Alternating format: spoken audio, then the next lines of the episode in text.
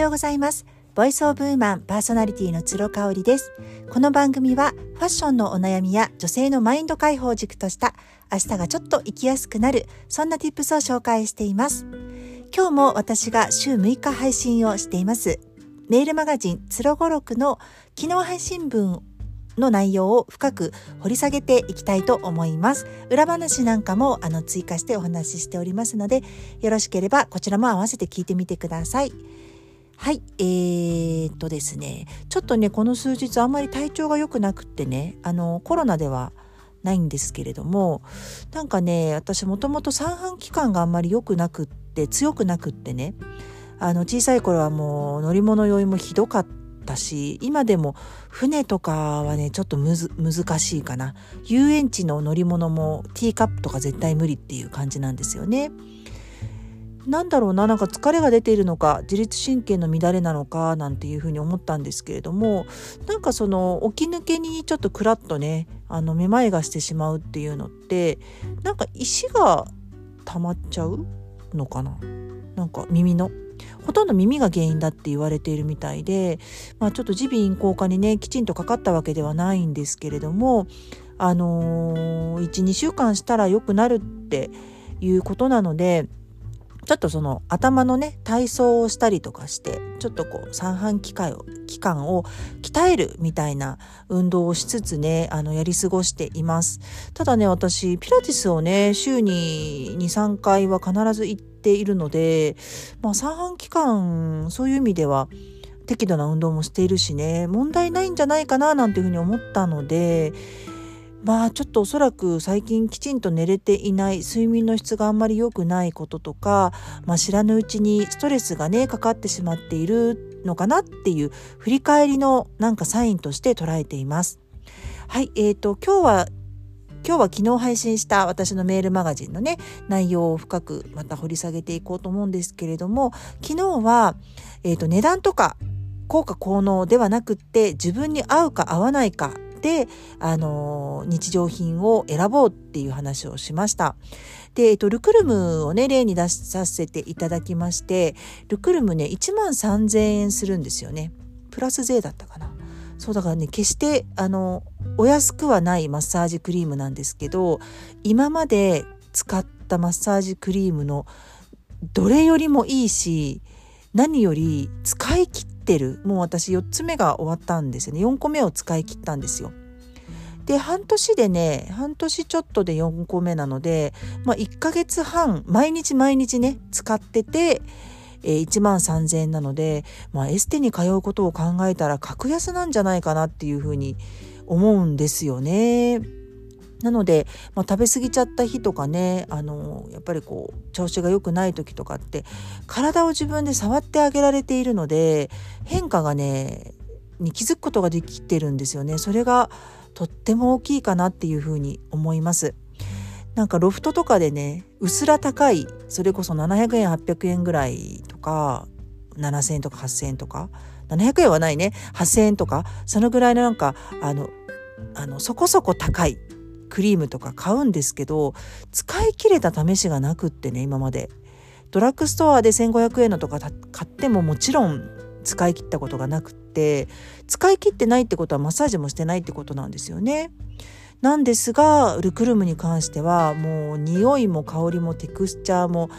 もう全て全て好きなのであの毎日使いたい。もう毎日全身に使いたいっていう感じなんですよね。やっぱりねそれが一番大事かなって思います。世の中にはもっと高いマッサージクリームもあるからね。でも私はもうルクルムに出会えてるのでマッサージクリームはもうこれでいいかなっていう感じなんですよ。で化粧品に関してもあの好きな化粧品はたくさんあるんですけれどもあのいろんなものをねあんまり食わず嫌いというかあの使わずして嫌いっていう風にしないようにしていますね。あの自分の直感がすごく大事なんですけれどもやっぱりご縁っていうのも大事だなって思っていて、うん、なので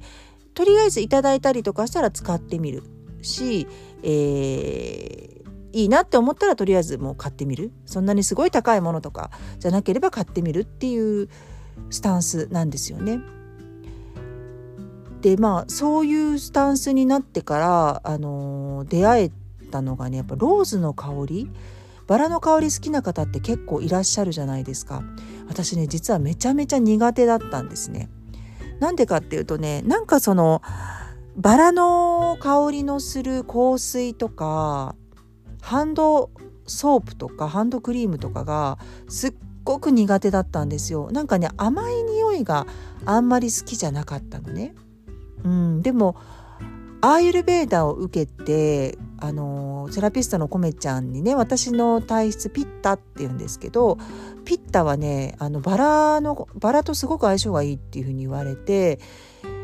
言いました。あのコメちゃんに私ねバラの匂い嫌いなんだよねっていうふうに。そしたらあのそういう人工的なバラの香りじゃないですよっていう話をされてでおすすめされたのがシゲタ。のねあのシゲタのアウェイキングアウェイキングローズミストなんですよね。これねすごくいいです。アウェイキングなので起き抜けにシュシュッとしてるんですけれどもあのとってもねあの相性いいなって自分の中で思っててこれももう実は3本目に突入していてあんなにバラの香りが苦手だって思ってたのにああの人工的な香りだったから嫌いだったんだなっていうのに気づいたんですよね。やっぱ香水とかハンドソープとかそういうクリームクリーム状のものが苦手だったみたいなんですよね。そういうのもねこういうミストに出会わなければわからなかったことだったしバラの香りが嫌いだからって言って試さなければそれで終わってたと思うんですよね。なのでなんか一期一会を大事にしたいしあのあんまりその私はもうこういうタイプなんでっ言ってねあの拒否するっていうのもすごくもったいないことだなっていうふうに思いますね。うんあと何かな？結構ね化粧品は姉からもらったりとかあとお友達があの作られたね新しいものとかでいただいたりとかするので使ったりしてるんですけど皆さんブースターって使われてますか？その化粧水をつける前にその浸透力を上げるために使う導入剤ですね。これねあのー、お友達が今年に入ってあ去年かな？昨年かな？あの作られているイコールパックっていうねブースターがあるんですけどこれもね私めちゃめちゃ気に入ってます。あの余計な香りがないしテクスチャーもなんかベタベタとかもしてなくってすごくサラッとしてるんですね。で化粧水の浸透率もいいように私は感じてるのでこのいいように感じてるっていう自分の直感がすごく大事なんですよね。私が使ってみても他の人が使ったらそうは感じないことかもしれないのでその微細な感覚っていうのをすごく大事にしたいなっていうふうに思ってます。そうねだからイコールパックも1本目はいただいたんですけどもうなくなったら次は自分で買おうと思ってるしあとはそうね入浴剤。うんソーダソーダまあん？ソーダアクト？ソーダアクトか。うん、秀まりクリニックさんのねあの秀美さんが作ってらっしゃる炭酸ガスの、えー、入浴剤